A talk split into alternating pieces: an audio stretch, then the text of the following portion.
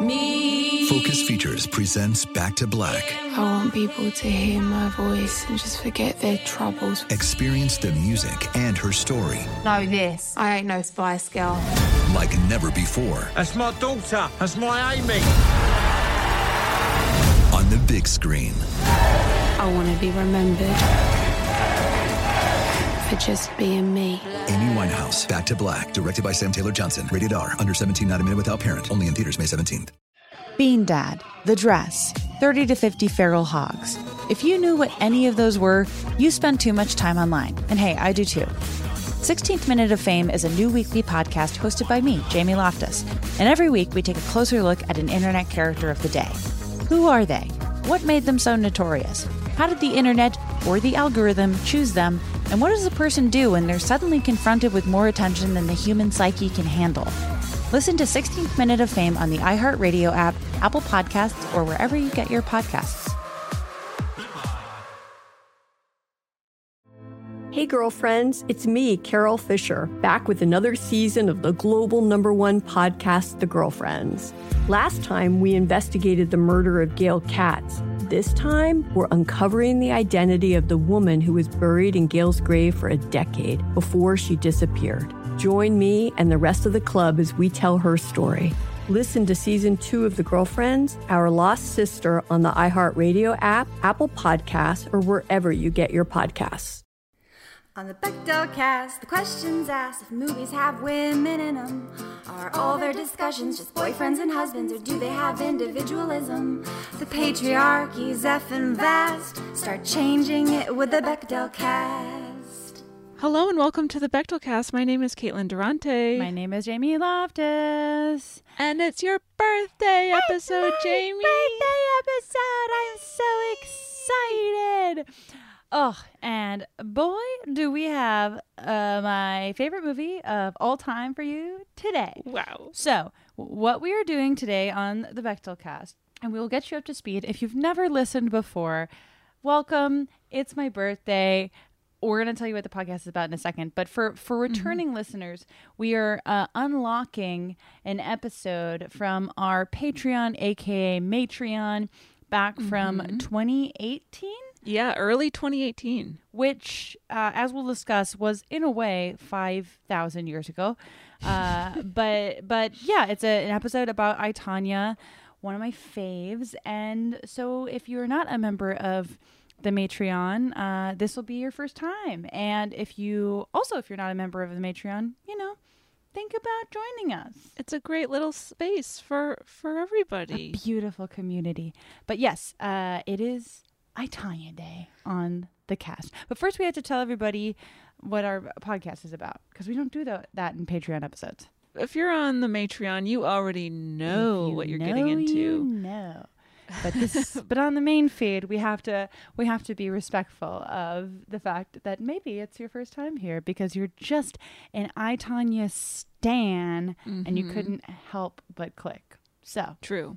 So what we do on the Bechdel cast is examine film through an intersectional feminist lens, focusing on the representation of women, but extending the conversation further to other topics. And we use the Bechdel test as a just inspiration. A jumping off point, yeah, if you will. And that is a media metric created by queer cartoonist Alison Bechdel, sometimes called the Bechdel-Wallace test. And it requires that for our purposes, our um, version of the test, that two people of any marginalized gender, they have to have names, mm-hmm. they have to speak to each other Famously. About something other than a man for at least two lines of dialogue. Let's try it. Okay, let's do it. Okay. Hey, Caitlin. Yes, Jamie? Um, do you ever feel like in a biopic, you're like, this biopic is so amazing, and then you learn about the subject of the biopic, and you're like, oh, geez. Um, yes, I have done that before, especially when the biopic is about a woman. It makes you think. And then it passes the Bechdel test, yeah. Doesn't have to be perfect. Doesn't have to make sense. Just really some bare minimum stuff. Most movies don't do it. Uh, you will not be shocked to know this movie is an exception. It's true. But yes, so we are going to uh, get the episode started up. We're going to kind of cut you in at the recap, right? Yeah, slightly before the recap. Yeah. So what I was thinking, because since we've recorded this... Two and a half years. Two and a half years ago. Right. So uh, a little um, little peek behind the curtain, everyone. We recorded this early twenty eighteen. Mm-hmm. It was when we were still recording our Matreon, Patreon episodes on my iPhone in my bed. Yeah. Oh, so... this was the one that was on your iPhone. They're yeah, usually, so this was... pre-COVID, they were all in your bed, but not all on your mm-hmm. iPhone. There's a clear timeline if, you, if you're on the Patreon. Right. We, the, the early um, Patreon episodes we recorded um, on my iPhone, so the sound quality is not bad, but if it doesn't sound top-notch, that is why. It was early days in the, in the Matreon. Yes. Then we upgraded to some fancier equipment. But yes. In any case, so that if you're like, this doesn't sound as good as it normally does, that's why. Um, also, before we jump into the episode, we wanted to address something that we have had the habit of doing in the past, but we have been... We've become more aware of this thing that we're doing, and we um, have been phasing it out. And what it is is the use of certain phrases or just certain language that is disparaging of mental illness and is ableist. And what I mean, what we mean by that is we use in this episode and others past phrases mm-hmm. like, oh, that's crazy, or mm-hmm. that's insane, or um, et cetera from from that line of yes. thinking. This is still very common language that a lot of people use, and we would encourage you to Please. try to scale back on it, get rid of it, not include that in your language anymore, because like we said, it is disparaging of mental illness and is ableist. Yes. So. And so if you are interested, we will leave some uh, some links in the notes of this episode um, in case you have any questions about um, certain words, uses of words. Uh, we want to um, educate our listeners, just as our listeners have educated us. These are, are words that have since been worked out of the show and our lives, and we hope to continue to to, to do better. Mm-hmm. And, you know, if, if these are still words in your daily rotation, uh, there are so many wonderful substitutes. That's the thing about words. You don't need to use uh, words that are disparaging to people, because guess what? There's other words. It's true. Synonyms exist. So we wanted to acknowledge that as well. Ooh, and another thing we want to be better about doing moving forward is to include content warnings for episodes in which we discuss topics that are sensitive and potentially triggering. Yeah. So in this episode, we'd like to include a content warning regarding our discussion of physical and emotional abuse. So there's that. And... And we also wanted to update our history with the movie, because we uh, we recorded this episode just a couple months, I mean like two maybe months after this movie came out. Um, mm-hmm. And so, you know, the, the movie has like whatever, eight tupled in age since we talked about it. Eight tupled.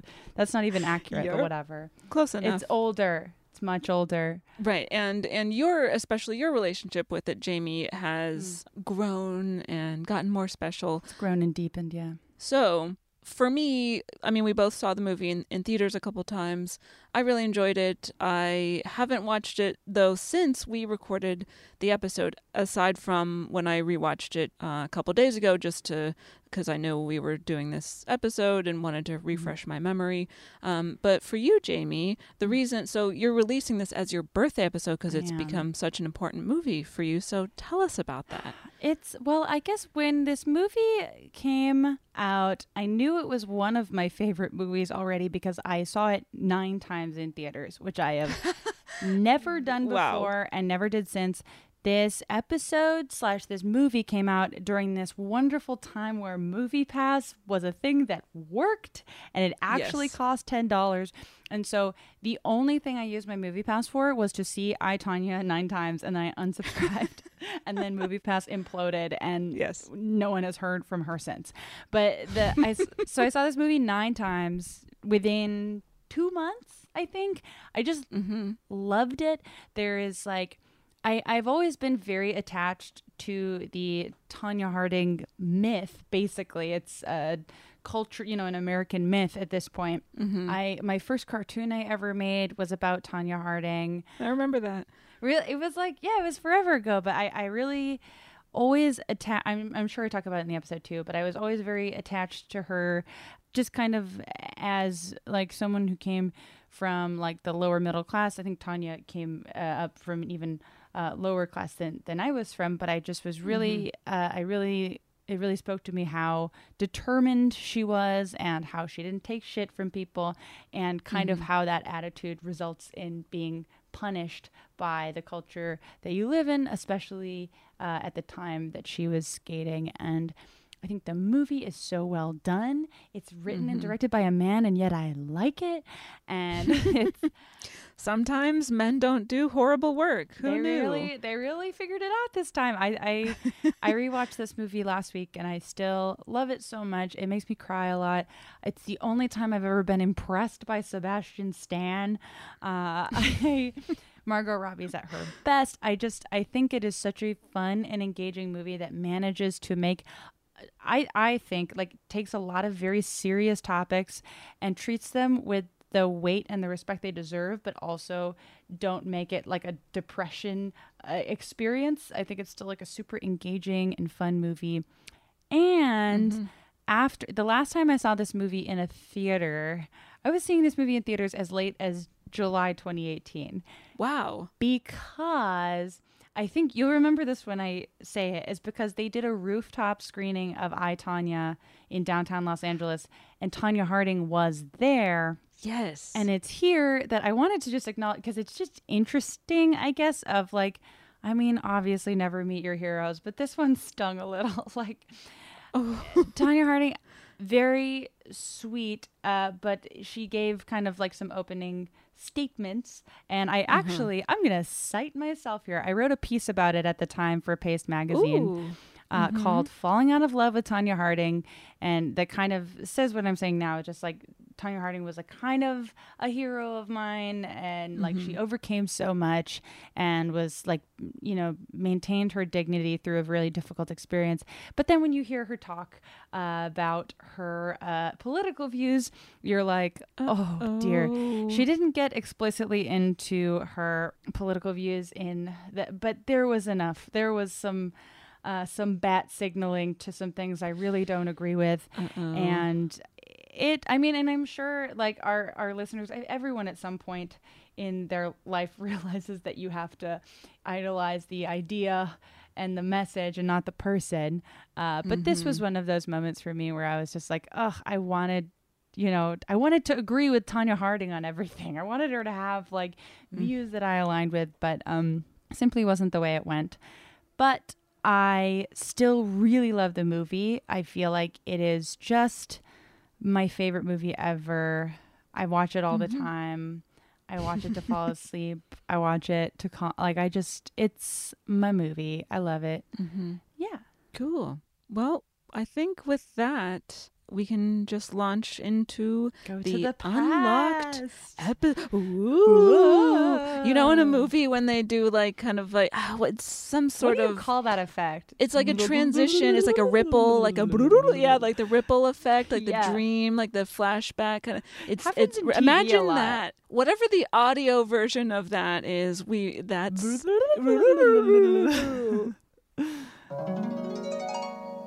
So okay. I, Tonya is, if you are not aware, is the new Tonya Harding biopic starring Margot Robbie as Tonya Harding and Allison Janney as Tonya Harding's mother and a guy from Gossip Girl as Jeff Gillooly. Hot, hot, hot. Oh, yeah. Jeff Gillooly, hot, hot, hot in this movie. Distracting. Can't deal with it. And I'm very upset that I think he's hot because I of know. how his character is horrible his character is. And as a person, he's a horrible person. And real-life Jeff Gillooly, not hot. Basically everyone real life in this story, not hot. Uh, but it, it's a movie, so hot.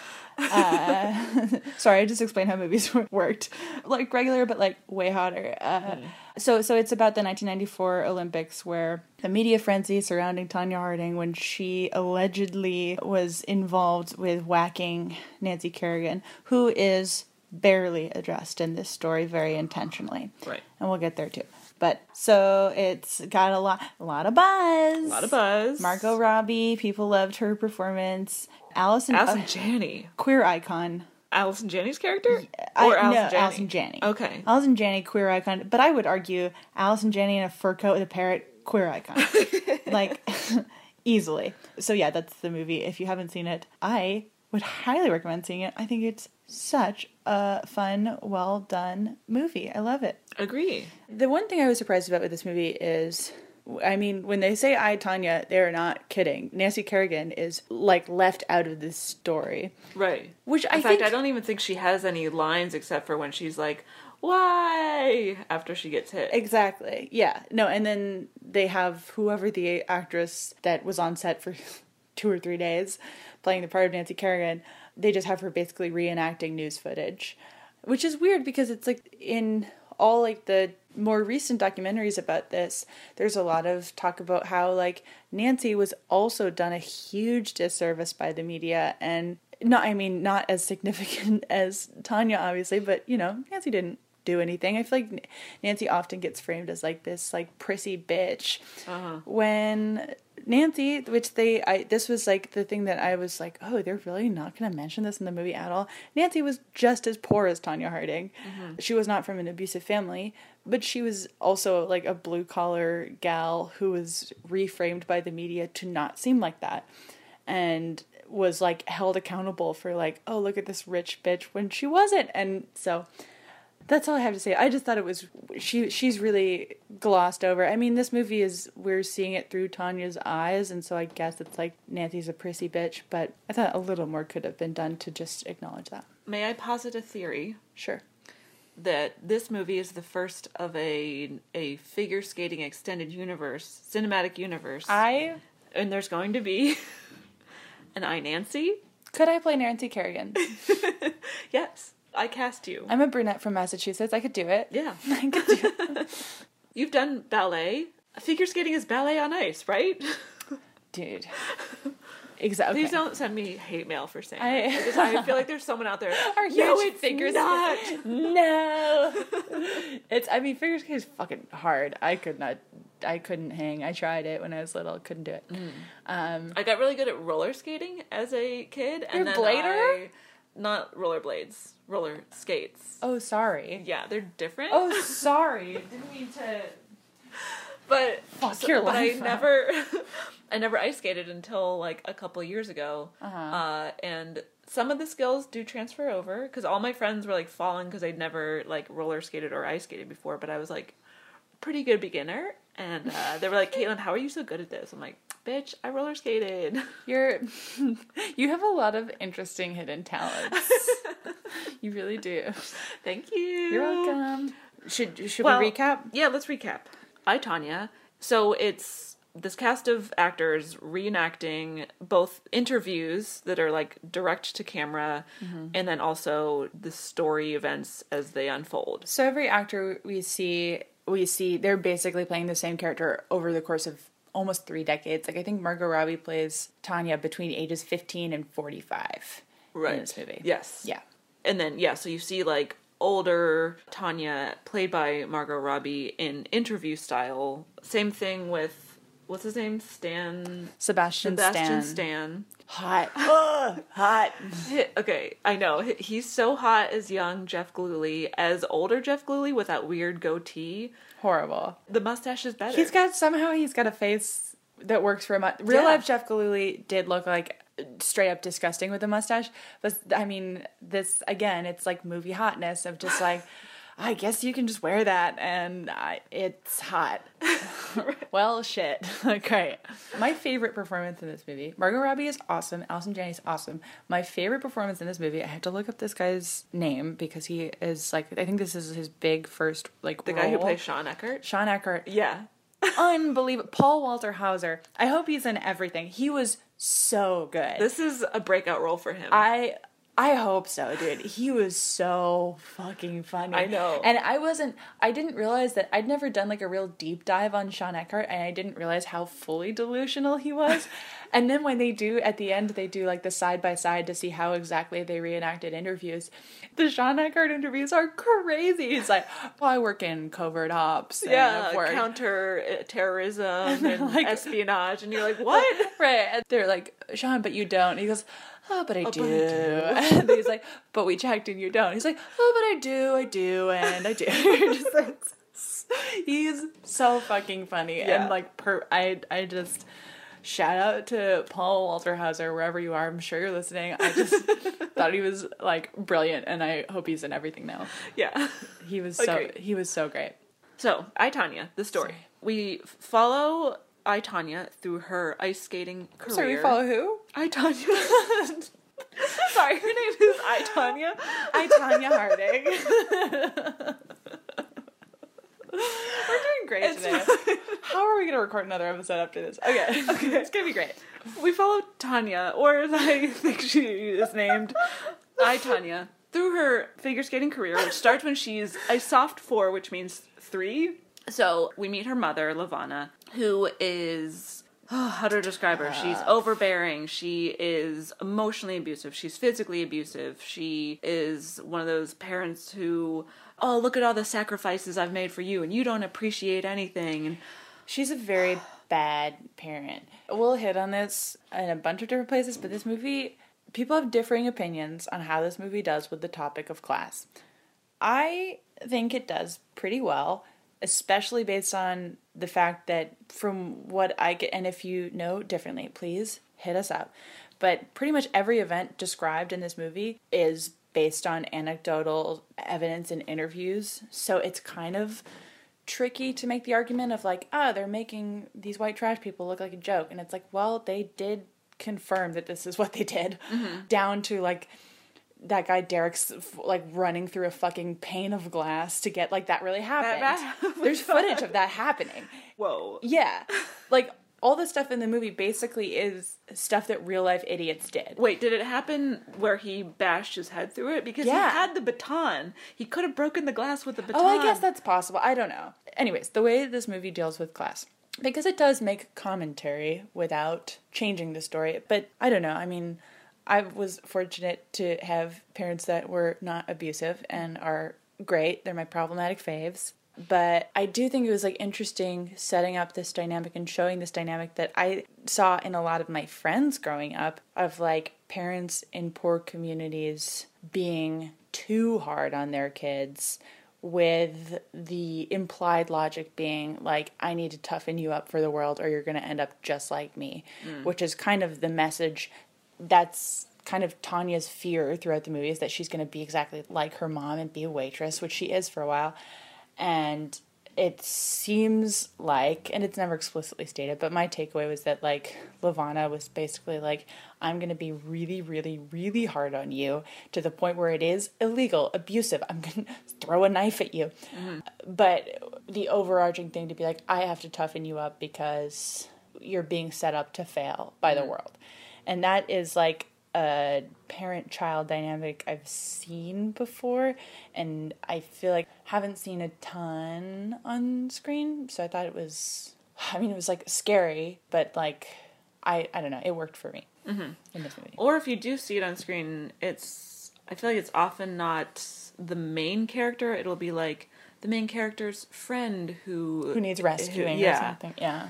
An example that comes to mind is The Craft, where... Oh, sure. Yeah. Right, right, uh, right. And I'm, if I thought about it, I, I'm sure I could come up with others, but... Yeah, I don't know. Like, so there were certain moments with her where I was like, ooh, that seems like my aunt, or like my friend's mom, of like, some lines I wrote down were like, you were soft, nice makes you shit. Like, basically these repeated enforcement, like, you have to be really tough on yourself and on everyone in your life, or you're not going to survive. Mm-hmm. Um, which is, you know, I... I see where she's coming from. I don't hard disagree with her approach to literally everything. But but I, I think the more common depiction in media overarching, like there's so many fucking movies about like rich children and their distant parents, not poor children and their overbearing to the point of abusive parents. But I think in the real world, those are just as common. Right. I mean, so there's... I think it'll take me the whole episode to get through the recap, but essentially, yeah, it just it follows Tonya and her figure skating career starting from a very early age. Mm. She's a standout. She's very good, even at like she's fifteen. A stand-up. She's a stand-up comic. Uh, Crashing season three, the Tonya Harding story, the she, marvelous Missus Harding. So she is great. She trains a ton. Her mom does pay for all of her lessons and is supportive in her pursuit of becoming a figure skater. But again, that's like kind of like another class commentary thing where, like, I think where like children of poor families often feel like they are an investment if they're doing anything extra. Right. Where like kids who are from wealthier backgrounds are able to try more extracurriculars and, and there's less of like a pressure to be like, well, you better have fucking fun. Supportive in the sense that she was paying for it, that she was right. there, but also inflicting a whole lot of psychological warfare on Tonya. Exactly. it, it was like, it was basically a, a contract for abuse. Yeah. Of like, in order for you to do the thing that makes you happy, I have to be able to fucking be all out abusive to you at all times. Mm-hmm. And that's the only way she could keep doing it. Right. So we see Tonya's progress as a figure skater into her teens and early twenties, and this is also around the time that she meets Jeff Gillooly. I don't know how old he is when they meet, but she's only fifteen, and he's probably... I think he's I think he's supposed to be nineteen or twenty. Ugh, well, that's upsetting. So they start dating, and then he starts becoming abusive toward her as well, mm-hmm. both physically and emotionally. Her career starts to take off. She starts winning a lot of competitions. Mm-hmm. She moves out of LaVona's home because she's had it up to here with her. So she moves out with Jeff. The abuse continues with him. Like, she's winning national competitions and the Olympics are on the horizon. And then she gets a death threat called on her. And right. So this is ninety-four. There's like a weird... And this is all historical. It's not weird because it, ha- you know, happened. But, like, there's, like, she goes to the Olympics in ninety-two. She does not deliver. It's implied it's because she's, like, maybe, like, drinking too much and, like, doing oh, stuff. gained some gained weight. some weight. Got out of shape. Which, you know, is a little shamey, but also seemed like there was some truth in that. And that was, like, had to do with why she... Which ties into her abusive relationship with Jeff. Mm-hmm. But she was in an abusive relationship and... was potentially not self-medicating. Exactly. Like she didn't she didn't deliver at the first Olympics, which would normally be a death sentence because by the time the next Winter Olympics come around four years later, she would be in theory too old, which is crazy because she would have been twenty-five. Right. But I guess in ice skater years, too old. Yeah. But then there's this thing that really happened where they're like, actually, I don't know what the rationale is, but they're like, we're going to have the Oli- Winter Olympics again in two years. Which would be, like, perfect timing. And so there's kind of this... There's a bunch of great montages in this movie. Mm-hmm. Uh, again, just, like, a series of really stellar training montages that I really loved. Yeah. Uh, to heavy-handed music. It was great. Uh, so she tra- she starts training again, and she's kind of, like, she's got right. it back. She dumped Jeff. She's, like, on a tear. She's doing great. Uh, and then she takes Jeff back. And then right, okay, back. Right, exactly. So she takes Jeff back because she's doing competitions and the judges are like, you're just not the image we want to project. We want a wholesome American family. And well, she's Jeff, like, I don't right. have that. So she gets back with Jeff to basically placate the judges and be like, look, look at this family I have. Because they get married at, at one point earlier in the story. Yeah, yeah. I mean, it, it's it's like to basically, yeah, project the image that they're going for. And then there's like this big competition that if you place, I forget exactly what it's called, but it's like if you place in this competition, you are considered for the Olympic team. But if you don't place in the competition, you can't be considered for the Olympic team. So high stake shit. Yeah.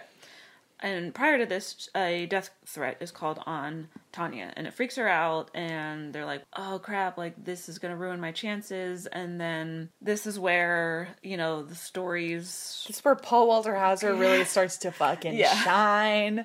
But he has this idea where, basically... Jeff wants to impress Tonya or somehow, like, I think, honestly, like, get her to be indebted to him a little more so she won't leave him. Right. Because uh, that's how he thinks. Because he's a manipulator. Because he's a manipulator. Abusive. But he's so stupid that he's not even good at it. But, like, So he's saying, like, oh, it'll improve Tonya's chances if we call in a death threat on Nancy. Mm-hmm. And then Shawn, who also called in the death threat on Tonya, we learn later, and that's true. Oh. Ta- Shawn has literally, he's just so fucking, like, he was just smart enough to be extremely infuriating. Because he's, like, just smart enough to be like, you should have known better, but whatever. He's I smarter guess. Than... I don't... Like, is he? Shawn's smarter than Jeff, but that's saying nothing. Yeah. Jeff's literally dumb as a rock. So Shawn's like... Because I think that the movie goes way out of its way to be like toxic, toxic, toxic, this character. Shawn especially. Mm-hmm. His toxic masculinity is kind of a, uses a punchline over and over in this movie. Yeah. Uh, which I hadn't seen it portrayed in other places. But it, I, I don't know. I thought it was funny. And I thought it is good to make toxic masculinity, you know, project that as like, you look like a fucking idiot. Right. But so he's like, oh, we need to do something to Nancy. And Jeff said, okay, let's... mail Write and some letters and mail, mail death threats, which yeah. is like, oh, you're a snail mail a death threat. Incredible idea. Anyways, Shawn takes matters into his own hands and plans the fucking whack that the whack heard around the world. Right. Yes. Which is carried out by people who are somehow even stupider. stupider. It's just a well of stupidity. Yeah. That just a gaping maw of idiots. And how involved Tonya was in the planning and execution of these letter death threats. That'll be up for question unclear. Forever. Right. You know, and I, I'm not even going to bother positing my own theories. We'll never know. Yeah. We can hit on this later too, but like, I don't think Tonya Harding is, like, a good or nice person. And I don't think that she's, like, completely telling the truth. Mm-hmm. But I don't think that that makes her story any less valid or interesting or sure. worth telling. But it's, like, I don't know. I mean, she it's it's clear that she knew about some portion of it. I think this movie plays it down perhaps a little too much, but, mm. like, we'll never know. Sure. So the attack on Nancy Kerrigan's knee happens, and then... I think that the sequence of events is that Nancy obviously can't compete after she's whacked mm-hmm. at these trials. Tonya does really well at the trials, places. It looks like she's going to be on the Olympic team. The question is, will Nancy be allowed to be on the Olympic team since she couldn't compete uh-huh. in the prelims? And that part is like... It makes sense that it's left out of this movie, but it is pretty, like, incredible how she completely... I'm, like, crying. Uh, she, she, like, she, like, totally buckled down, did not pay attention to any of the media coming out, and just, like, had her, her like, family and support system totally blackballed everyone. It was like, she's training, she's getting better, and in six weeks went from, like, whacked knee to, like... Yeah, that being, recovery time was insane. It, like, shouldn't have been possible. Like, it is pretty... I just don't think Nancy gets enough credit. I, I think she's also I, she's not as interesting a historical figure as Tonya Harding, but she was pretty fucking cool. So because Nancy's able to do this amazing turnaround, she's allowed on the Olympic team. Mm-hmm. And also because, and I think that this is explicitly stated in the movie too, and has been said by Tonya Harding in interviews, is like, the media who's been, like, investing all this time and energy into this story is not just going to be like, eh, we're not going to let Nancy compete. Like, people right. wanted a huge event. Yeah. Yeah. And then the movie ends with they both compete in the Olympics, both I, uh, I Tonya, both uh-huh. Tonya and Nancy. Tonya does not place. Nancy Kerrigan gets the silver medal. Tonya's skating career is over also because she goes to court and the judge is like, you're never allowed to skate in any sort of competitions ever again. Mm-hmm. She's like pleading with the judge, please, you have, like, this is my whole life. This is the only thing I know how to do. I don't have an education. That was like the most impactful part of the entire movie for me. I Same. Did not see that. That was like, I I felt like one of like the big successes of the movie because I knew that that was how the story ended, but it never... really occurred to me exactly how devastating that was mm. for her, where that was like truly all she had. So if her involvement was as low as the movie would have you believe, that's horrible. And it like it does show how women are punished. Yeah. Yeah, that was oh, that having... was like such a gut-wrenching moment. It really was. To watch of like That would be, I was thinking, I was like, that would be like if someone told me that I could never do stand-up again, but then I was like, meh. Yeah, it's like, oh, would that be the worst thing? I'd be like, you know what, uh, I wouldn't cry. Well, yeah, I wouldn't cry. I wouldn't offer to do jail time instead. Wouldn't that be hilarious? Uh, that's so funny. I was like, I'd rather go to jail than not be able to go to an open mic ever again. Open mics like, are open prison. Mic is jail, so it God. doesn't. So then uh, she becomes. We see her like stint as a lady boxer. Uh, I have an autographed picture of Tonya Harding during her boxing days. Wow. Yeah, I really I'm deep into it. And I only say lady boxer because that's what she calls herself. She she's does. just a boxer anyway. Right. Per her, she's a lady per boxer. Her, yes. So that's the story. Let's take a quick break and then we'll come right back.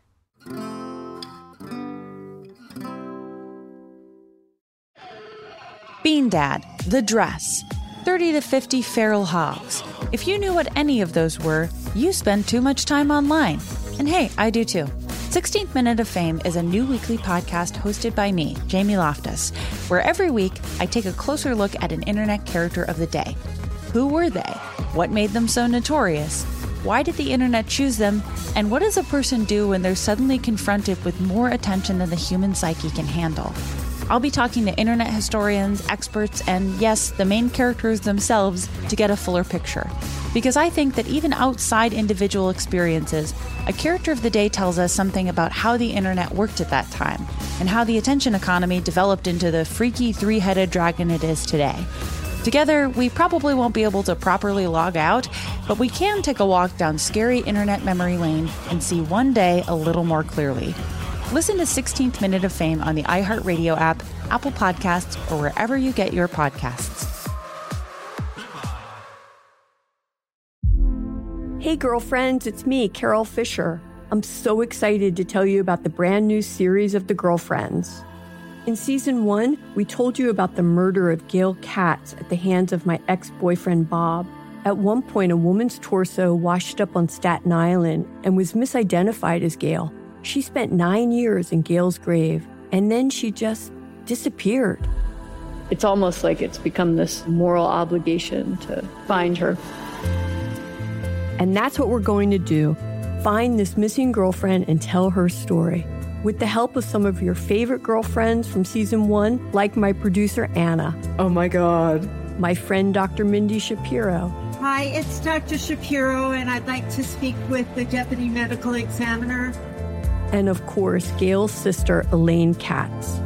Having no closure, it kills you. Join us as we try to solve a thirty-five-year-old cold case. It's not going to be easy, but it's going to be one hell of a ride. What? I can't believe this. Listen to season two of The Girlfriends, Our Lost Sister on the iHeartRadio app, Apple Podcasts, or wherever you get your podcasts. Hey, my name's Jay Shetty, and I'm the host of On Purpose. I just had a great conversation with Michael B. Jordan, and you can listen to it right now. Michael is known for his performances in both film and television.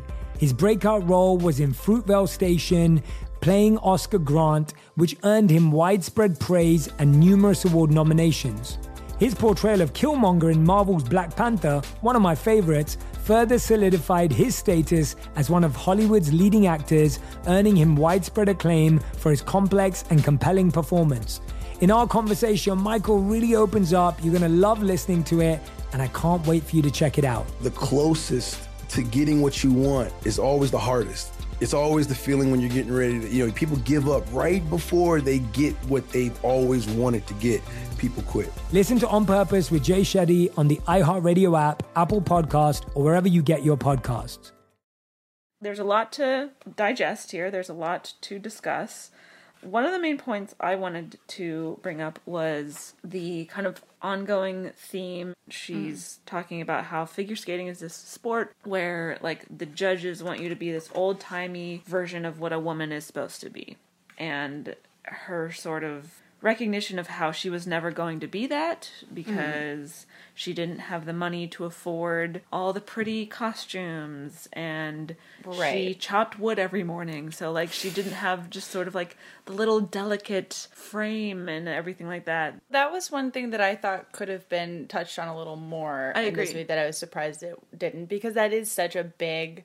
that informed the direction of her career so much. And I think that that was, like, why the people who liked Tonya Harding really liked her, because she, like, she was so athletically good that there was no, you know, like, even though she was not traditionally feminine and, like, had an athletic build, which makes fucking sense for an athlete, but you weren't supposed to have mm-hmm. enough body right. build, uh, and didn't have a ton of money. But she was so good that people, like, could not deny her, you know, right. like, that was cool. But it's, we see, we see it a few times. She gets into an argument with judges and says, I'm making my costumes, which is true. She was making, I, yeah. she had so many disadvantages, but they're just like, yeah, you're not really what we're looking for, but you're so good that we can't tell you to go fuck yourself, until they found the first excuse to tell her to go fuck her. And I think that that also directly ties into how she's treated, as, you know, she was characterized right away as, like, white trash mm-hmm. who they were looking for an excuse to get rid of her. Right. And the second they found one, they got rid of her forever. Yeah. And it, it, not only her sort of, like, appearance and the way she presented herself physically, it was also, like, from what I gathered, like, her music choices. You know, she did a lot of, like, hard rock and metal. She, like, wore the blue nail polish that her coach was like, no more of that. Like, dare just... I say she was a product of her fucking environment. Right, like, yeah. you know? But that's not an environment that that sport respects. Right, exactly. Um, so watching this, I mean, I, I related to her, because there's a part where she's talking about how she, like, operates a forklift, chops wood, and works at a hardware store and stuff like that. And I didn't right. have that exact same experience. But I grew up in a blue-collar family, you know, working class. My dad had a forklift and a backhoe. Part of my chores were to go out into the woods and... Pennsylvania. Crazy. Because we lived in the middle of the woods. We would go out in the woods. We would right. gather firewood. I'd have to, like, load it onto this, like, wagon that was hooked up to the tractor. I had to drive the tractor around. I you were, to... like, a farm girl? I'm not a... Fa- well, I'm a woods girl. We didn't have a You're farm, but we girl. had Sorry. a wood. a woods. You had wood. There's wood. There's woods. There's wood involved. Um, I had to fucking rake leaves all the time. I had to mow grass all the time. I had to plow our driveway with a nineteen eighty-six... You had a plow? We had a nineteen eighty-six... You know, I associate Ford plows with libertarians. F two fifty pickup truck mm-hmm. that my dad attached a snowplow to.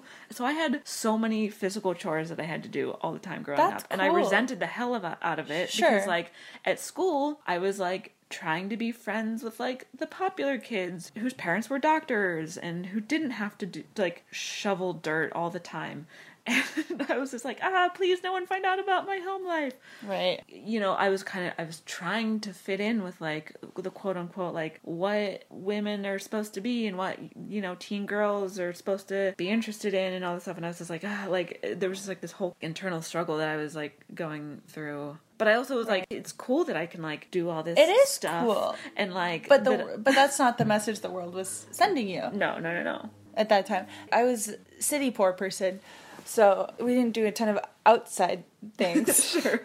But, like... We're like a city mouse and a country mouse. We really are. I, I forget what a country mouse you were. Yeah. Like, I have no outdoor skills.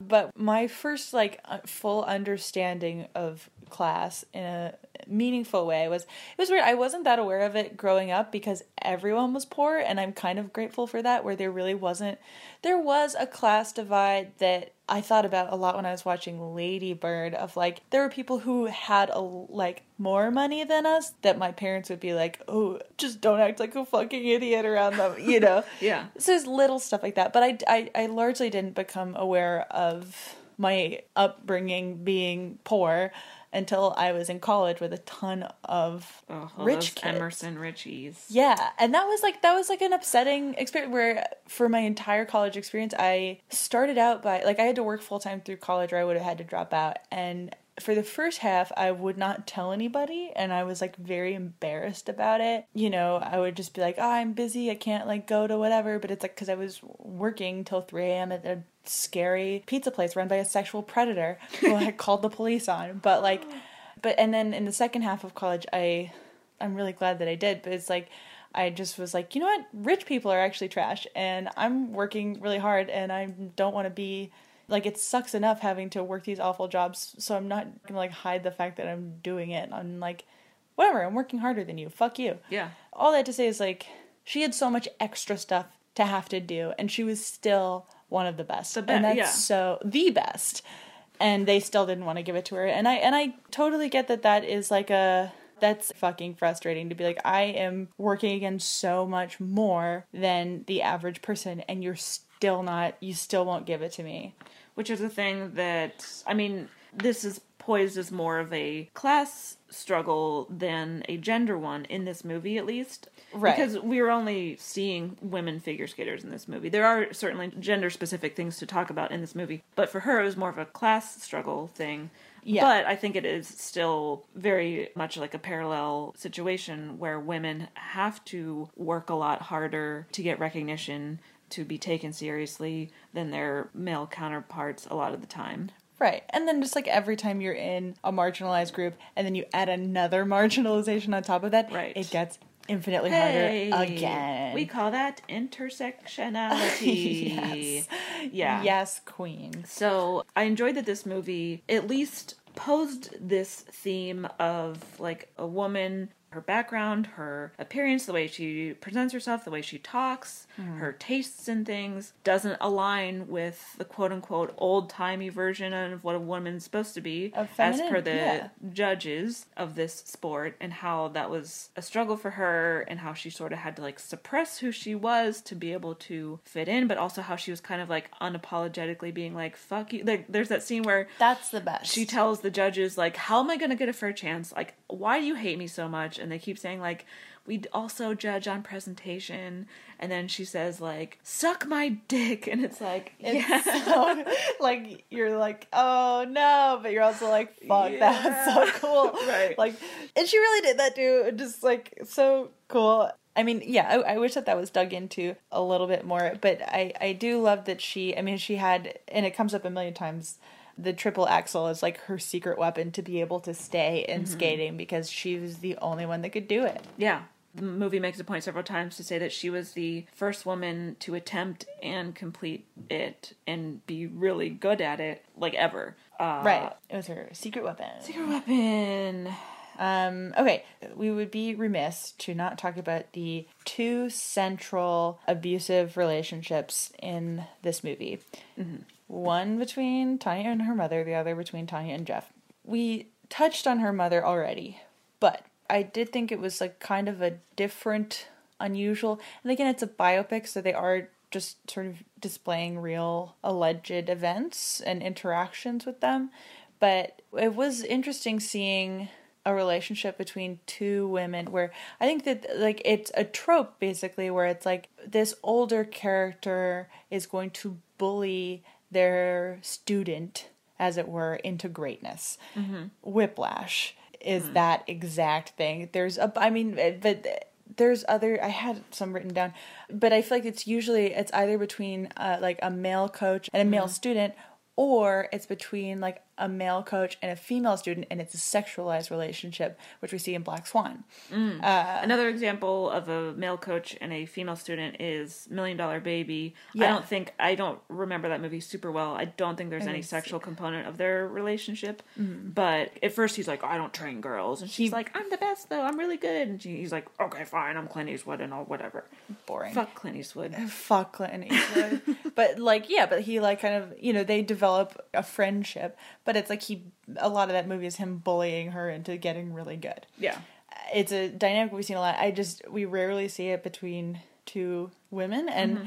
that is a component of Tonya and her mom's relationship. And it's abusive. I think it's like more of, you see a more whiplashy kind of relationship. Yeah. That was the closest parallel I could think of. There's a couple different scenes where LaVona just is like, Tonya did her best when she was angry. And so we see LaVona paying people to tell Tonya she sucks before she gets mm-hmm. on the ice. Like, all this fucking sadistic, manipulative shit with the goal being, and that way she'll do really good. And the other way that she would do that is by withholding praise at any cost. Yeah. Where even when, you know, Tonya's landing triple axels, doing stuff no one else can do, it's always, well, this is what you did wrong. Mm-hmm. And LaVona is abusive on so many different levels. It's just like, well, which do we pick? She is abusive on like a coachy kind of level, yeah. which is crazy because she can't fucking skate. No. But I think even more so than Tonya's actual coach, Diane, who is not great and is very, I think that she falls more in the bucket of like, Tonya, you're not feminine enough. And right. That's sort of the space she occupies. But LaVona is like, you suck, you're bad, and I'm going to tell you you're bad because that'll make you good. and she gets enough results by doing that that she continues to do it. Right. And it and it's bad. We sort of already touched on the class component of her abuse, of like making it feel like Tonya owed her something, mm-hmm. which is, I think, very common with kids and parents. Yeah, just like a kid feeling like an investment and like they have to do well because their parents are struggling in order for them to be able to do anything, which is an unfair pressure to put on a kid. I don't know. I mean, it is so complicated. The issue of class in America, if you can believe, it's a pretty nuanced, complicated thing. But there's that element. There's also just the element of, like, LaVona is a fucking bad person mm-hmm. who wants everyone around her to suffer. And and I, I'd be curious. I mean, we see very little of Tonya's dad in this movie. Mm-hmm. It seems like they had a good relationship and that he was kind of the beta to LaVona's alpha, to the point where Tonya says later in the movie, well, you hit dad. I was like, oh, she hit dad. Yeah. Okay, that's, you know, an unusual abuse dynamic. Mm-hmm. But it's, it seemed, LaVona is framed in the movie as a character who, for a number of reasons that are explained, wants everyone around her to suffer. Right. And Tonya certainly suffers. And and also LaVona is completely aware that Jeff is abusive towards Tonya and does basically nothing to stop it. And, and mm. really just makes that one comment in that scene they have together where she says, like, what, I forget the exact wording. It's like, um, you're a dumb piece of shit who thinks she deserves to get hit. Right. Where, you know, we can get the subtext of what she's saying, which is that you don't deserve to get hit. But she's leading with, you're a dumb piece of shit. But also, she's hitting Tonya. So, she's hitting, exactly. And, that's, and then Tonya responds by being like, well, where did I get that idea? The implications of that are obviously like, oh, I think I deserve to get hit because you hit me my entire life. There's, yeah, there's then, no there's no subtlety in the way that issue's presented. Yeah, but that's, like, good. Mm-hmm. I don't think that there should be, like, shades of gray presented of, like, no. should this be, a, like... But it is interesting to me, and, and Jeff is the less fleshed out character of the two uh, between him and LaVona, but it is interesting to see. I think as of right now, I feel like ultimately it is an interesting and I think kind of impactful choice to characterize an abuser a little bit. And, you know, Allison Janney, there is a part in the movie where she says, like, my mom was nice and nothing happened, you know, and like oh, that, yeah. and that's why that's why I amounted to nothing, I think, was the implication of mm. like nice parents in poor communities raise unremarkable children, mm-hmm. seems to be her belief. And that is a moment that reveals so much about that character and who she is. And it's like, do we want to see a three-dimensional depiction of an abuser? In some ways, it's like you don't really want to introduce a, like, I don't want to be able to empathize with this person. But real-life abusers have motivations mm-hmm. and have elements, and probably, you know, not every single thing they have done in their entire life is the worst thing ever. And that is something that you struggle with, and that's part of the reason why abusive relationships are so hard to get out of, because people are in them. Yeah. And, and people. Right. I, I I think it's dangerous to depict an abuser in a way that we might be empathetic or sympathetic it's hard, to yeah. them. I think it it is, though, important to present them as kind of like three-dimensional people, because then we can kind of start to learn, okay, why are you this way? Is there anything about you that can be helped and right. made to not be that way? Like, because oftentimes, yeah, an abuser depicted in media is just like very one-dimensional. They just are sort of like pure evil kind of thing. Right. And we don't understand why they're that way. Or if we do, it's, Which you know... Which can be an interesting villain character, but it doesn't... If the objective is to get people to recognize people like this who may exist in their own life, that is not the way to go. Right. Yeah. So I think it's it was actually like pretty responsible on the movie's part t- to depict LaVona the way that she was, because she is a fleshed out character. Who... But the movie also doesn't absolve her of anything, which is mm-hmm. important, and I thought was also effectively yeah. done. Do I think there was one moment where I was like, should we be giving this abusive woman laugh lines? Oh, right. Especially that part where she, it's like whenever Tonya and Jeff's relationship has kind of like taken off and we don't see yeah, there's that LaVona for a while. Like, and she's my... like, well, my fucking storyline's disappearing right about now. And we're all like, tee hee. Big laugh line. It's like, I don't know.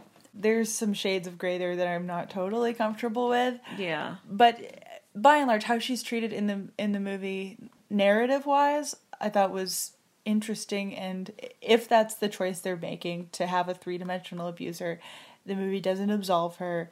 It's clear that what she's doing is in the wrong, but it offers some insight into why that may be, and I thought that was an interesting choice. Yeah. We don't get that as much with Jeff. I don't particularly care.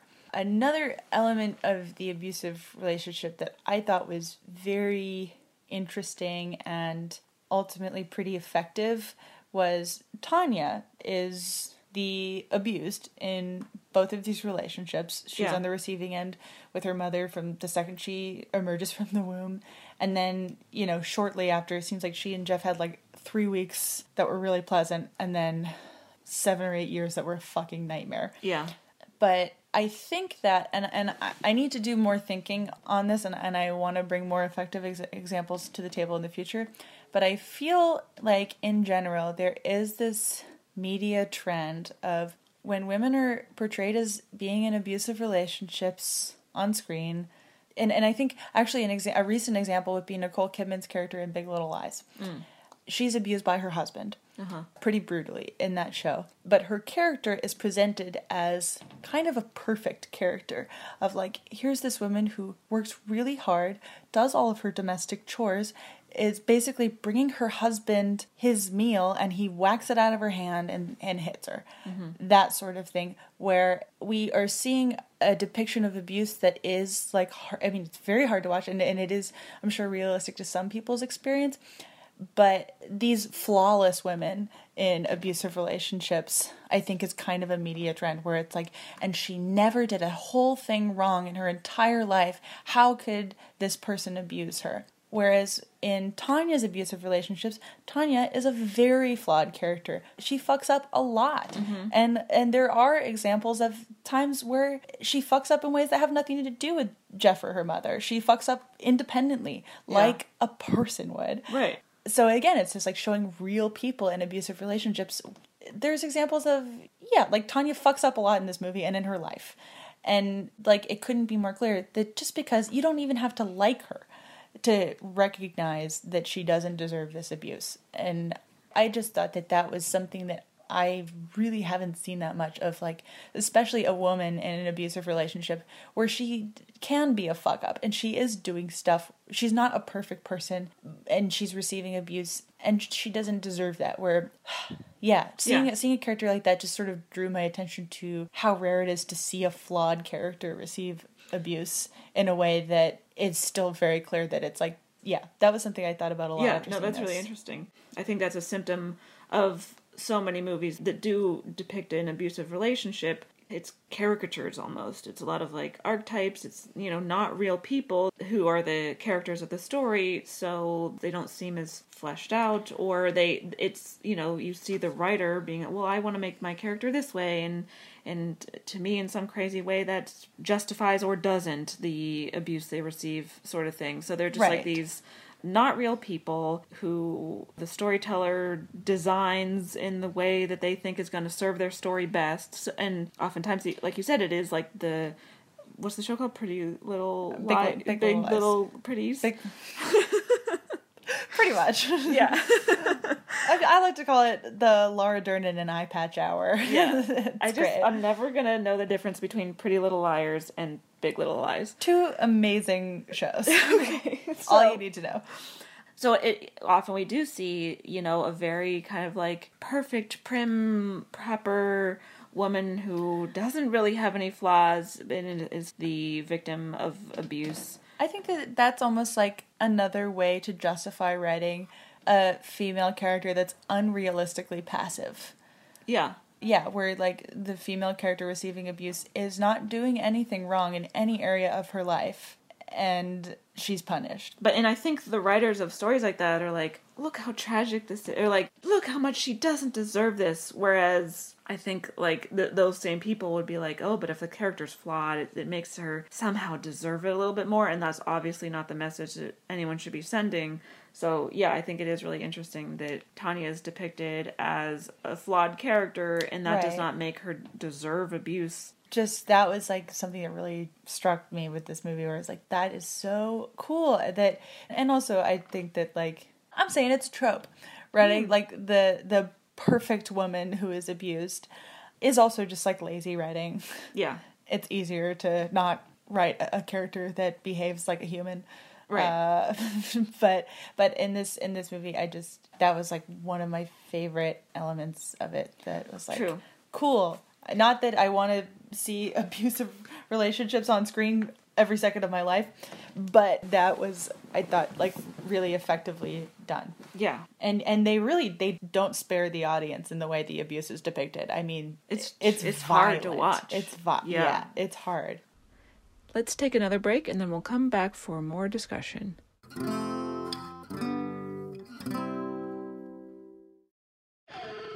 Bean Dad, The Dress, thirty to fifty feral hogs. If you knew what any of those were, you spend too much time online.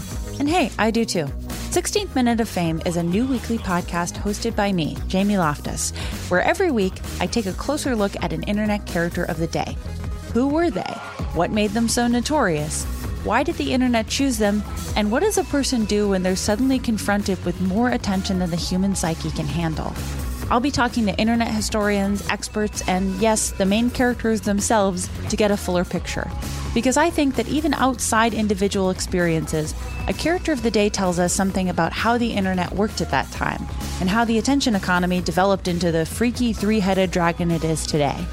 Together, we probably won't be able to properly log out, but we can take a walk down scary internet memory lane and see one day a little more clearly. Listen to sixteenth Minute of Fame on the iHeartRadio app, Apple Podcasts, or wherever you get your podcasts. Hey, girlfriends, it's me, Carol Fisher. I'm so excited to tell you about the brand new series of The Girlfriends. In season one, we told you about the murder of Gail Katz at the hands of my ex-boyfriend, Bob.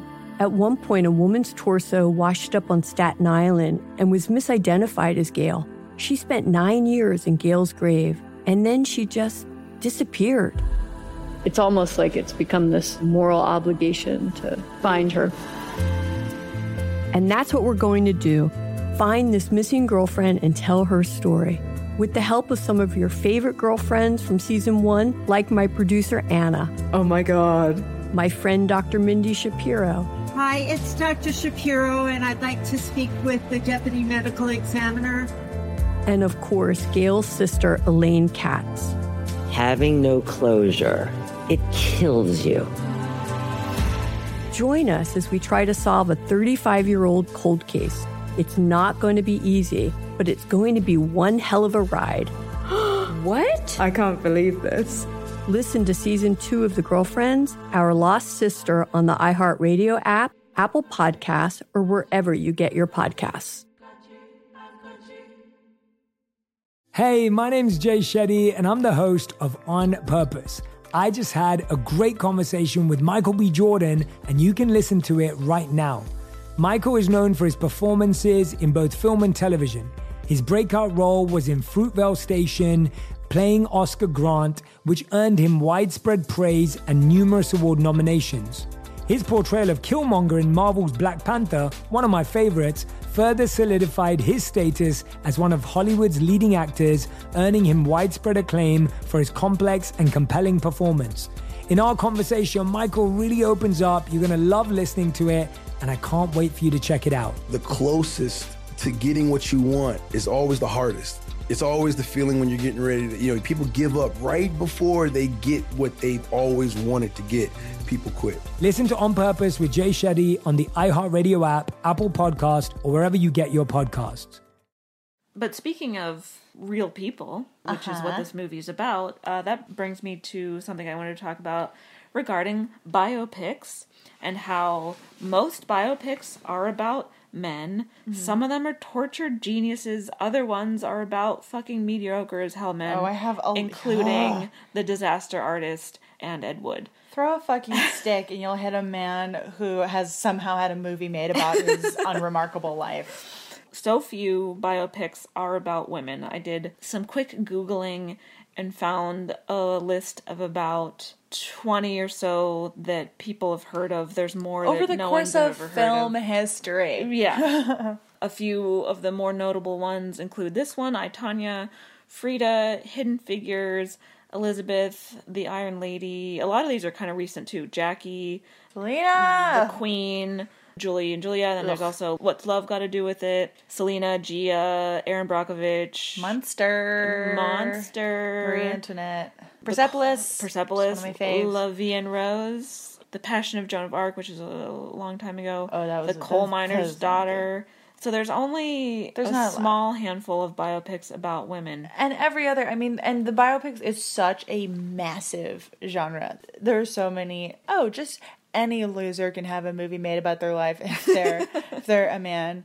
And often, in the case of Steve Jobs, which, oh my God, if you have not seen the Ashton Kutcher Jobs vehicle, I saw it on my twenty-first birthday, and it was, it's truly so remarkably bad that you have to see it. You would be, you're just, if you don't watch Jobs and figure out what the rules to the drinking game is, it just, it, the movie Ooh. basically gives it to you. I'm like, every time Ashton Kutcher's just in a field talking about computer, like, what is happening? There's a time where Ashton Kutcher is having an argument through a beaded curtain. You're just like, what is happening? Yikes.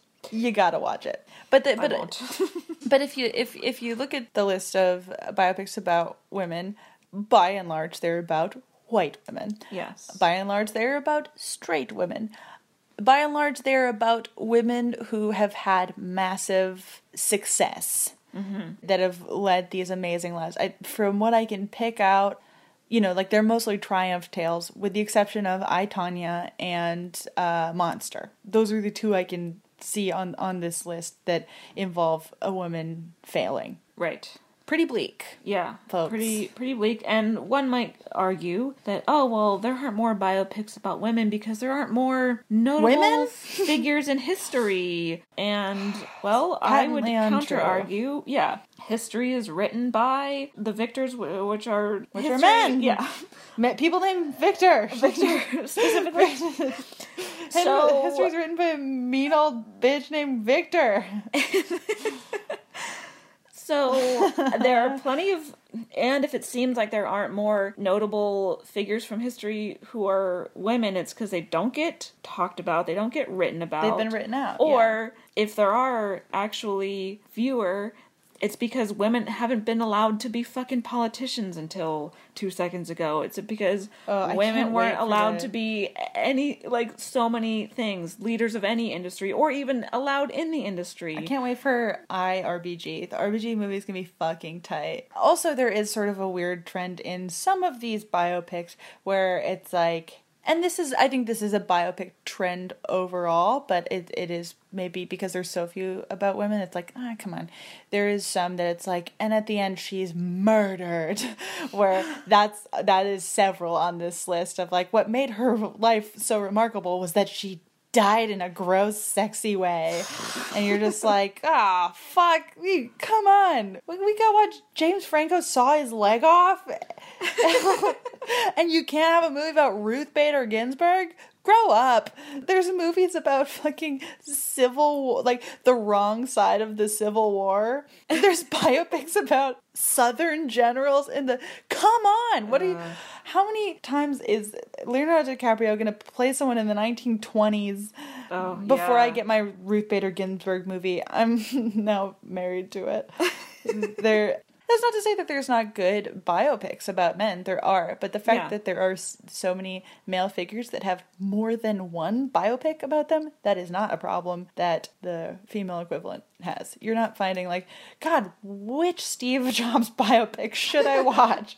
You could literally, there's three of them. There's three yeah. of them. Should I watch Lincoln or should I watch Young Mister Lincoln? Fuck. And that's probably not even all of them. And this doesn't even include all the fucking stupid, like, History Channel documentaries, blah, blah, blah, whatever. Like, and, I mean, if we go just, back like, major before... release... Right. Mainstream Hollywood biopics. If we go before nineteen fifty, I mean, there was a million male biopics about the randomest men in existence. Like a randomized video game character. They're like, we have to have a three-hour epic about this amazing man's journey. May like, I also just take this opportunity to say that Citizen Kane, which is loosely based on... Oh, such a drag. Uh, William Randolph Hearst. Yes. It's the worst movie I've ever seen. I hate Citizen Kane. Fuck that movie. It's so fucking boring. Hot Who cares take. about your fucking sled? Get over it and fuck off. Ugh.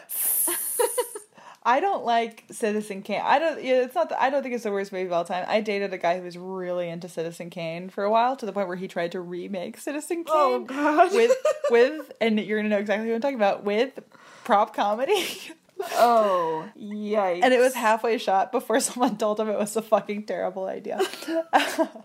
Which is, like, one of my favorite anecdotes of all time. Because I was I was complicit in being like, this is a great idea. Uh, everyone thought it was a bad idea. Oh, but yeah. People hate telling men that their idea is the worst idea of all time. And that's why so much mediocre male art is out there. Because people love telling women their ideas are bad. Oh, yeah. Uh, but men, they're like, oh, yeah, yeah spend your life savings trying to remake Citizen Kane, you fucking idiot. Oh, boy. Well... A few other things yeah, I, I wanted to mention. We see what has become a trope of... Oh, I noticed the Caitlin trope. A woman being good at fixing cars as a way to show her as the, I'm not like the other girls, but, but in this movie, yes, and, and there are examples of this where it doesn't feel tropey or it doesn't feel like it's a weird tacked-on trait to make her feel, I'm not like one of the other girls. Mm-hmm. This is an example of a movie that does it well, but, like, you, Tonya walks up to Jeff, he's, like, fiddling around with his truck, and she's like, oh, you gotta do this thing, or blah, blah, blah, and she, like, reaches in and... She also has braces. She like, has braces. Ah, it's so cute. He's like, oh, okay. Um, Jeff but yeah, is hot I in this scene, and totally... it's like, you don't know what to do with it. You're just like, he's... The scene, the part where, and you and you know, like, if you didn't know he was about to become a historically notorious piece of shit...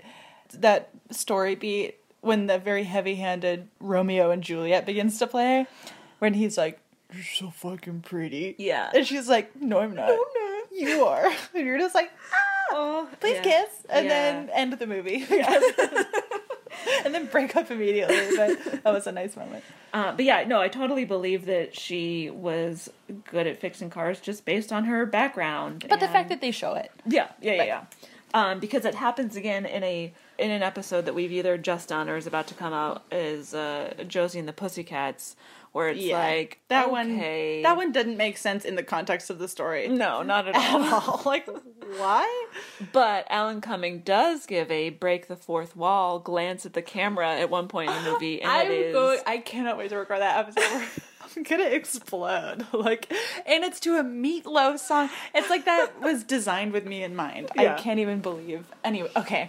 I'm shifting. Yeah. like I, I'm getting okay, uh, but but that's it. Going off of the fact that that trope, I, I would agree that trope is present because that was intentionally shown. But the way this w- movie, it would have been very easy. I wonder if the director of photography for this movie was a man or a woman. I don't know.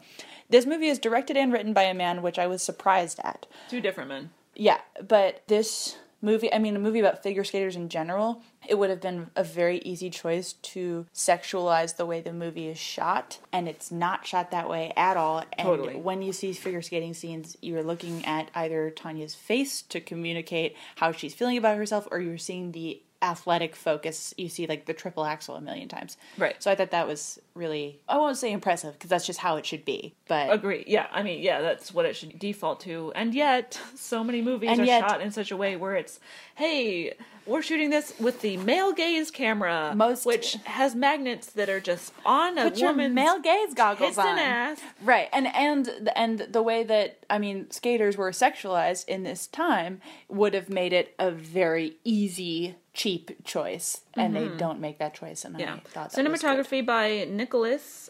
Oof, Car- lots oh, of consonants. Don't know that last name, but that I'm gonna seems try. Like a man. Carac Caracatsanis. Caracatsanis. Film editing by Tatiana Which Feminist I... icon Tatiana Riegel. Yeah. She edited Lars and the Real Girl. Ooh. I just learned. Anyways, I hope she, I, I I genuinely, just based on all, I haven't seen all the Oscar frontrunners, but this was like the best editing I saw in any movie. It was, it, yeah, shot very well, edited very well. Yes, it is a terrific movie. It is so good. I mean, not as good as Paddington two, but. I mean, I wanted to talk really quickly about the role of toxic masculinity in this story. Please, yeah. As it pertains to Jeff, I think we've we've already sort of covered that relationship a little bit. We don't get to know Jeff very well in this movie, and that doesn't bother me. Mm-hmm. But of the two abusers, we know Jeff far less well. But what we know about Jeff is that when Tonya doesn't behave the way he wants, he hits her. And uh-huh. he, you know, it, it's a pretty cut and dry dynamic, and we see that over and over and over. But the moment in their relationship where, and they both acknowledge this in interviews, and I thought the way it was portrayed, like there's that moment where they're like, after the triple axel, everything changed. Mm-hmm.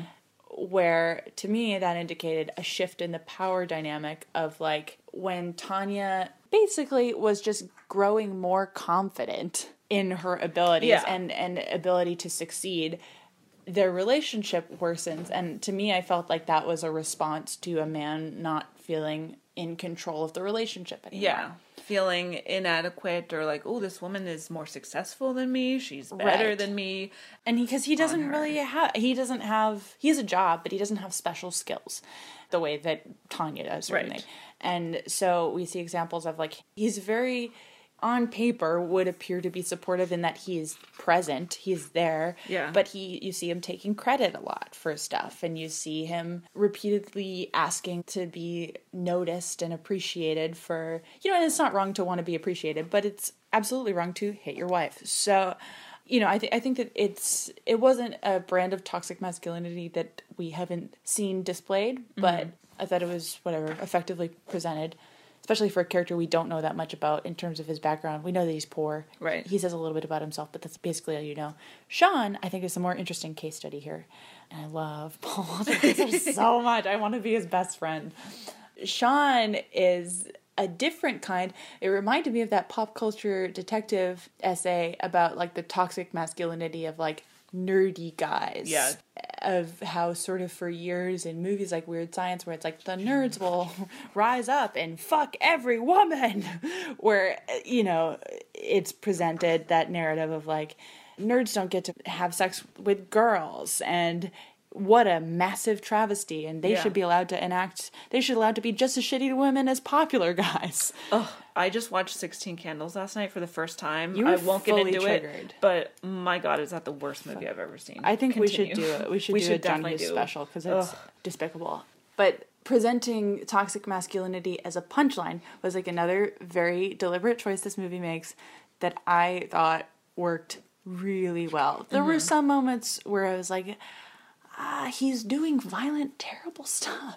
But by and large, I think presenting that character as a fucking joke, who literally, I mean, he's he's speaking in, like, pretty broad strokes of, like, I'd never do anything wrong, cut to, like, him doing something wrong. Yeah. That was another great Paul Walter, that when he's oh. in the back of the car, he's like, they'll never break me. Yeah. Cut to a montage of him just bragging about, you oh, know, wow. the Nancy Kerrigan thing? Yeah, that was me and my crew. And it's like, uh. And also he lies, like, five times. He's like, I got paid sixty-five thousand dollars. I'm like, no, you did it? What are you talking about? It was just like, it was, oh God. I mean, I, I, I think that, that the way that character is presented was really interesting choice that maybe won't work for everyone, but I thought it was a way that we don't see toxic masculinity displayed a lot that can be effective. True. Yeah, I agree. Ta.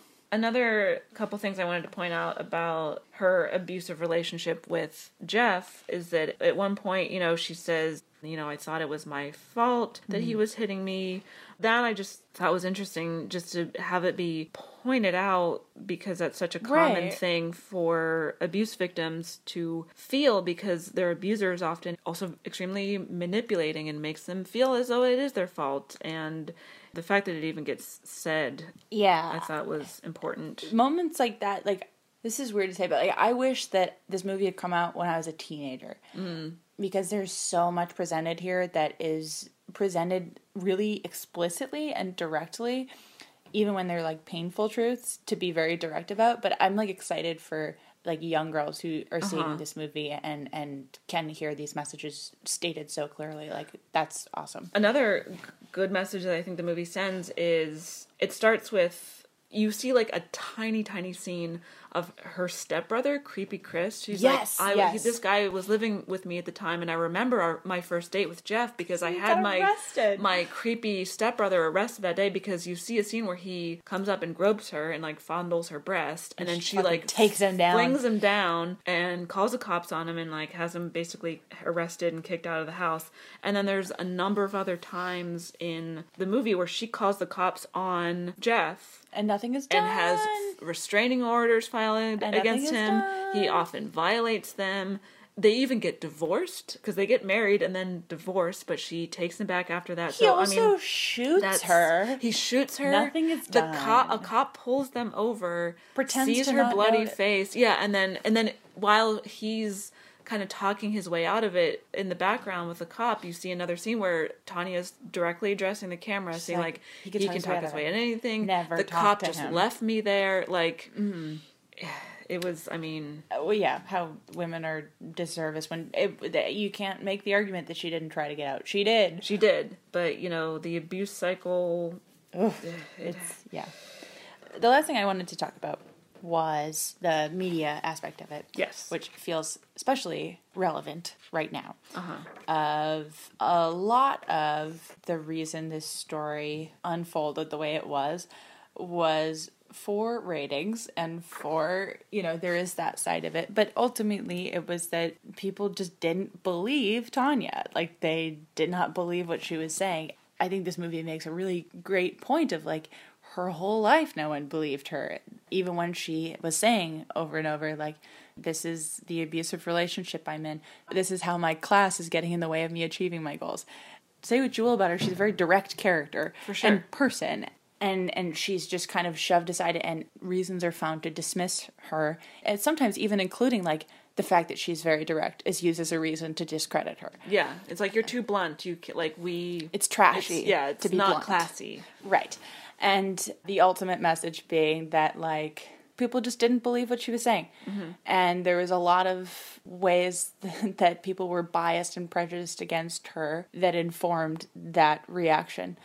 You know, like, there's a lot, there's certainly a lot of gray area in this story, but that she was done a huge disservice mm-hmm. by the media that ended up robbing her of a career that it seemed like people always wanted to rob her of anyways. Right, yeah. Um, it just, yeah. There's a line that she says in the movie, she's talking about Nancy Kerrigan, and she says, the press wanted Nancy to be the princess and I to be the pile of crap to sell papers. So right. basically they had decided, even though they came from similar economic backgrounds, Nancy and Tonya, mm-hmm. which the movie should have said. Should have said. But because Nancy was maybe not as crass and maybe a little bit more refined in her appearance, and the I'll... press just held on to that and were like, yeah, uh... Tonya is white trash, forklift driving welder lady who's like, ugh, gross. And right. her competitor, of course, they were... Well, the thing is, like, that sucks is, like, Nancy was from a similar background, but she just, she was willing to play ball, as it were, yeah. by not really saying anything yeah, she was about her of, background. Yeah. She was very, like, old interviews with her... They're just, you know, in the way that you see a lot of teenagers who come to prominence and stay there, she's not really saying that much. She's saying, like, she's thanking people. She, you know, she's not stating her opinions uh-huh. as much as Tonya is. And, and I think that, like, there is a big element of, like, people wanting her to apologize for something that she does. She, she's an unapologetic person. And people did not like that. Right. And I, it's, I mean, we've hit on this before of just like an un- unapologetic man. Sky's the limit for those types of characters. Yeah. And a lot of biopics, that is like the, the center of it. Like mm-hmm. he'd never apologize for doing what he thought was right. Yeah. And that's what we see Tonya doing. And, you know, you can see the real historical result is that her life was ruined because she wasn't willing to play ball and yeah. was unapologetic about who she was. I don't know if this is an appropriate parallel to draw, but remember when Mike Tyson bit off someone's ear and everyone's like, that's badass. Oh, Mike Tyson. Oh, slap on the wrist, but uh, actually you, you can still be in the public eye and you're like, what a silly guy, and did it. And I think that ties back to like the femininity issue of like the sport she was in, of just yeah. like she wasn't supposed to be tough in that sport. She's supposed to be traditionally feminine. Yes. And there was no wiggle room. But then also just the way that like the press and media treated both cases, where like Tonya was to some degree involved in violence against Nancy Kerrigan, and Mike Tyson was no doubt involved with violence. There's no way around. There's video footage of it. By biting his ear off. But you know, he got some shit for a while, I remember. But now, like, Mike Tyson, you can see him in movies. Like, he's still... Yeah, check out... Or please, God, don't watch The Hangover. But, yeah, like... exactly. Like, huge. He's still a person that people... Yeah, and often he's the butt of a joke, but the fact that he's still... But honestly, that was... That ended... I, I'd argue that ultimately that was a boon to his career. Yeah. Whereas with Tonya, it was easier to villainize her mm-hmm. because of the patriarchy. That and little she... shifty patriarchy oh. back again. Oh. oh, we thought we got it last time. Uh, recommended viewing for people who enjoyed I, Tonya. First of all, watch th- the thirty for thirty doc- documentary. Mm. It's made by, I forget what her name is, but a really great documentarian. Also, I think it is relevant that the source material for this movie was curated and presented by a female filmmaker. Really, really, really good. And then follow up, I would watch the uh, Netflix documentary about Amanda Knox, where you'll find a, a similar story of, uh, I mean, there's no limit to the stories of women being victimized in media. That's why our show exists. But mm-hmm. in terms of like real life stuff, Amanda Knox, the, I mean, the story being that she was accused of murder when it was clear very early on that she did not do it, and it was done by someone else who admitted to it. But for years, it was like, did she do it? And it was pushed by the media. And I think that this movie pulls from that a little bit, because there's that shitty media guy that we see in the talking heads over and over, who's yeah. like, he he, and I popped her tires. Like the that seemed like almost directly pulled from. There's like this British tabloid journalist in the Amanda Knox documentary who couldn't be more thrilled with himself for ruining her life, and I just want to shoot him. Uh, but recommended viewing. Yeah. Hey, does this movie pass the Bechdel test, I wonder? It certainly does. It for sure does. You've got LaVona and the coach talking. You've got Tonya and the coach talking. You've got LaVona and Tonya talking to each other. You've got... We didn't talk about this character, but Tonya fires Diane, her first coach, and then hires someone named coach. Dottie or something. And then she, when talk. she fucks up the ninety-two Olympics, Diane ends up coming back. Yes, yeah, yeah, yeah. With that great scene at the diner where Tonya's like, well, I'm just like my mom, I'm a waitress, I'm poor, I'm out of shape, and the good news is I also am unskilled. I was like, that was fun. That was fun. Uh, but yeah, I mean, the movie passes dozens of times. It's not even worth counting how many, because it's No, this movie is, tons. From moment one, women take up the screen for the majority of the movie. And again, it is worth saying it's ninety-five percent white women. Yeah. Again, tricky. It's a biopic. Tricky. Mm-hmm. We're in Oregon for most of the movie, but worth saying. Oregon, which was founded as a white supremacy state, if you didn't know. Didn't know. Yeah. Horrible. Yeah. Uh, well, they wouldn't even let black people live there oh until sometime in the nineteen twenties, I want to say. Well, that explains and it was what like, a yeah, white state it is. Yeah, it was founded oh, as like, this fucked. is going to be a white haven for any white people oh who want to live here and not be around any people of color. I did not know that. That makes sense of every place I've ever seen in Oregon. Mm-hmm. Whoa. Very white. Fucked up, man. Shall we rate the movie? Yes. I'm going to give it a five nipple, I think. I think I am too. Uh, no, no. I'm going to give it four. Okay. Because, and I know it's about I, Tonya Harding. But I do think that Nancy was robbed, ro- was was villainized. She was in Robbied. This. Margot. She was Margot Robbie. I think she was, and I understand why this choice was made, but I don't like it. She was villainized in this story. That she was not. She couldn't be less of a villain or even a willing participant in. Mm-hmm. I thought that there were several small opportunities to flesh her out a little bit, but the movie shows no interest in giving Nancy's character any dimension, which I, that really did bother me. However, every other woman we see on screen is flawed, has motivation.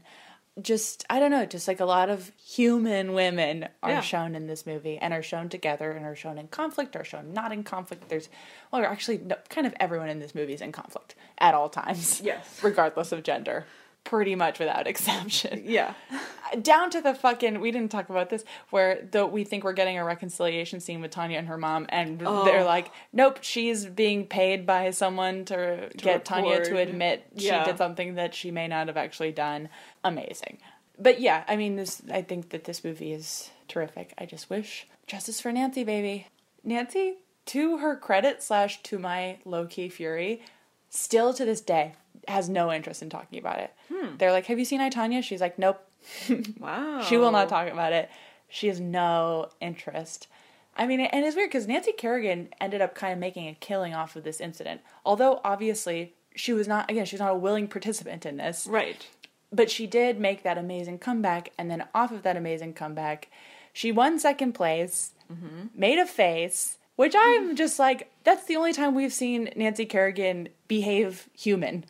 Is that because she was so like conscious and perfect, and then when she was just like kind of, there is like a great clip when Nancy Kerrigan gets the silver medal in the Olympics, where the girl who wins, like a Russian girl, is like taking a while to get off the ice because she's crying so much, and Nancy's just like, there's like a clip of Nancy Kerrigan being like, why are we gonna just, oh, we're just gonna keep filming her crying? And I was like, okay, fine, she's a person, you know. In fact, I like that. First of all, I make faces all the time. I always have a scowl on my face. So, and also, that's basically telling telling a woman to smile. Smile. You right. look prettier when you smile. She lost. That yeah. sucks. After all she went through, like, uh, she frowned. Mm-hmm. But but the movie casts her as in, I mean, Tonya right. casts her as in the wrong for doing that, and the movie makes no commentary on the fact that that is probably a little petty of her because, uh, you know, Nancy... Anyways, clearly I'm a Nancy Stan. I love her. Yeah. uh, I love Tonya too. I love this movie. Yeah, I'm gonna I I'm gonna stick with my five just because I don't have the same emotional investment, freakish in, attachment to Nancy to Kerrigan. Nancy Kerrigan as you do. So I, I just thought it was her. Great that we what feels like because they actually are real people depicted because. Other biopics will be about a historical figure and totally gloss over them and make them not oh, yeah. multi-dimensional. That Tom Hanks movie about Walt Disney. Also, that t- Tom Hanks biopics are fucking problematic. Charlie Wilson's War is an atrocity to nature. Charlie Wilson was like a senator, I'm pretty sure, who literally the whole movie is like, he's abusing women and it's fucking cool. Tom Hanks and biopics, no more. The Post, fuck off. Well, uh, an example I saw recently was The Greatest Showman, which is the worst movie I've ever seen. I did go to see it because Zac Efron is in it, and that's my cross to bear.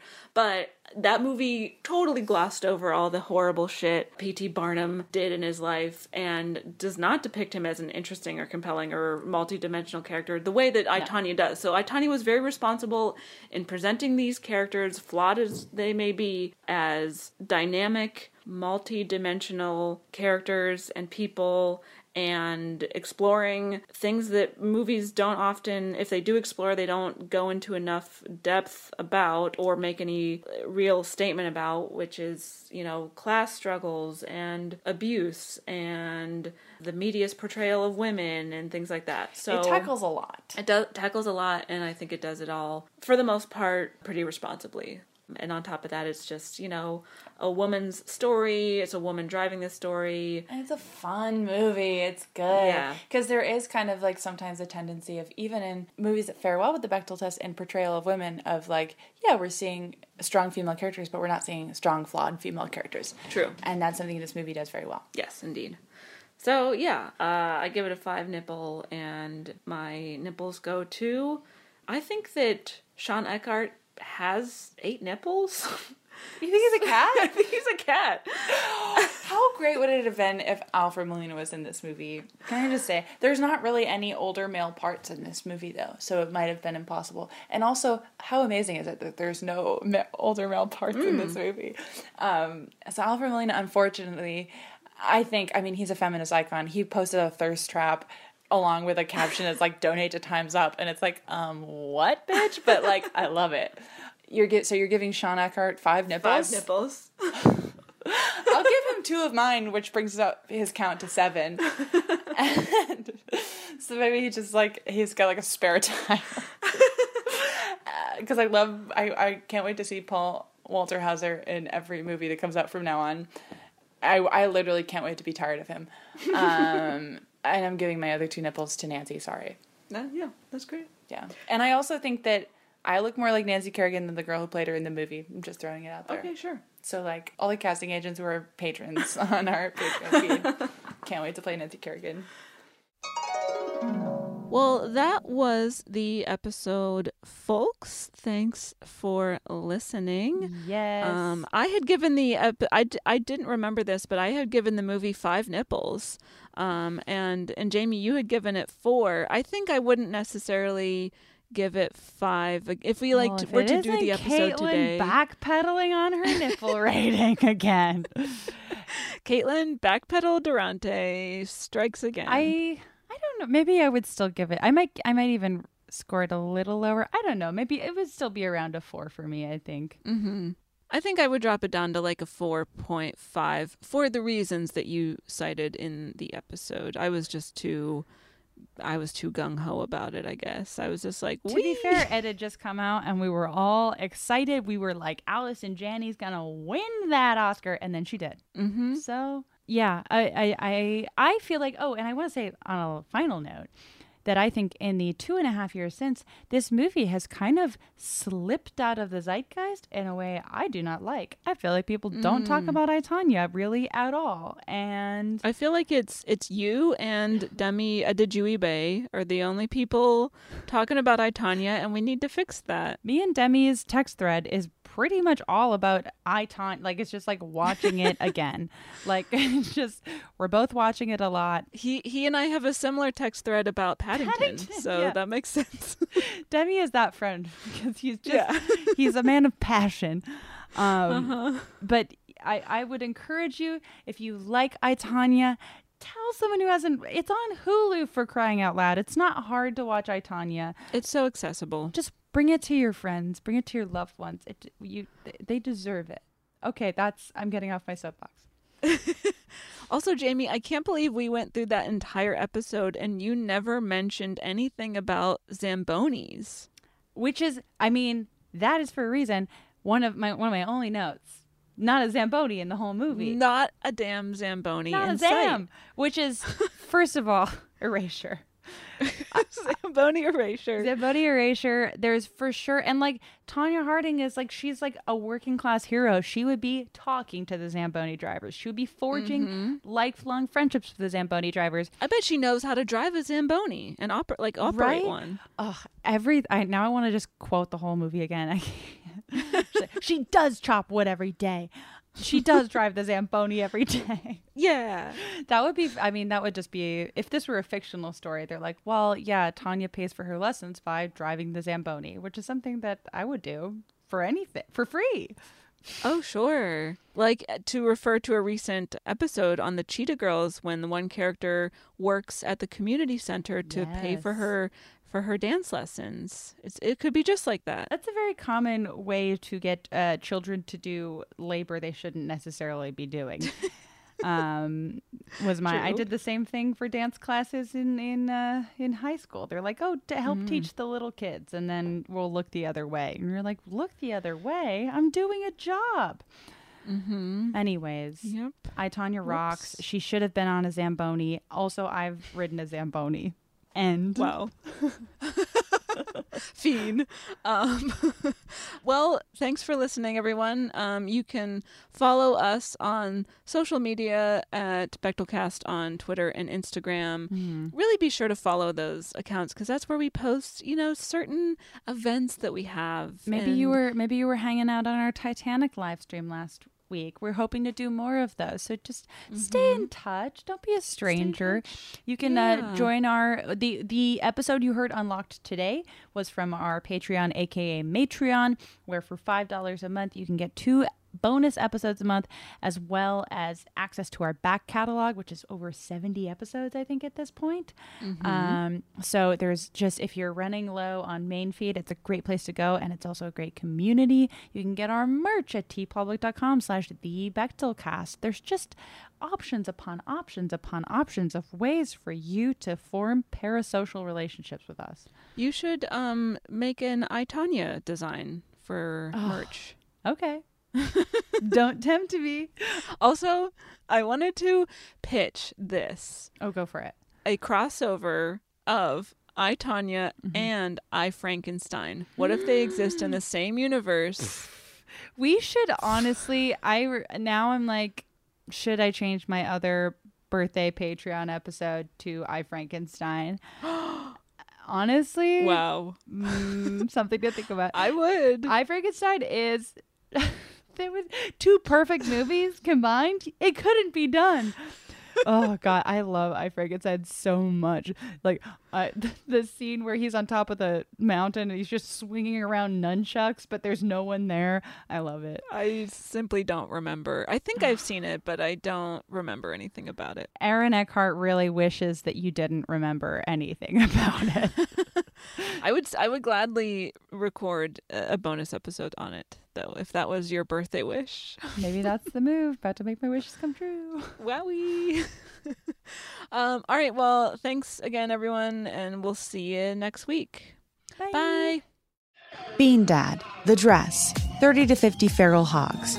If you knew what any of those were, you spend too much time online. And hey, I do too. sixteenth Minute of Fame is a new weekly podcast hosted by me, Jamie Loftus. And every week we take a closer look at an internet character of the day. Who are they? What made them so notorious? How did the internet or the algorithm choose them? And what does a person do when they're suddenly confronted with more attention than the human psyche can handle? Listen to sixteenth Minute of Fame on the iHeartRadio app, Apple Podcasts, or wherever you get your podcasts. Hey, girlfriends, it's me, Carol Fisher, back with another season of the global number one podcast, The Girlfriends. Last time, we investigated the murder of Gail Katz. This time, we're uncovering the identity of the woman who was buried in Gail's grave for a decade before she disappeared. Join me and the rest of the club as we tell her story. Listen to season two of The Girlfriends, Our Lost Sister, on the iHeartRadio app, Apple Podcasts, or wherever you get your podcasts. The Therapy for Black Girls podcast is your space to explore mental health, personal development, and all of the small decisions we can make to become the best possible versions of ourselves. I'm your host, Doctor Joy Harden Bradford, a licensed psychologist in Atlanta, Georgia, and I can't wait for you to join the conversation every Wednesday. Listen to the Therapy for Black Girls podcast on the iHeartRadio app, Apple Podcasts, or wherever you get your podcasts. Take good care, and we'll see you there.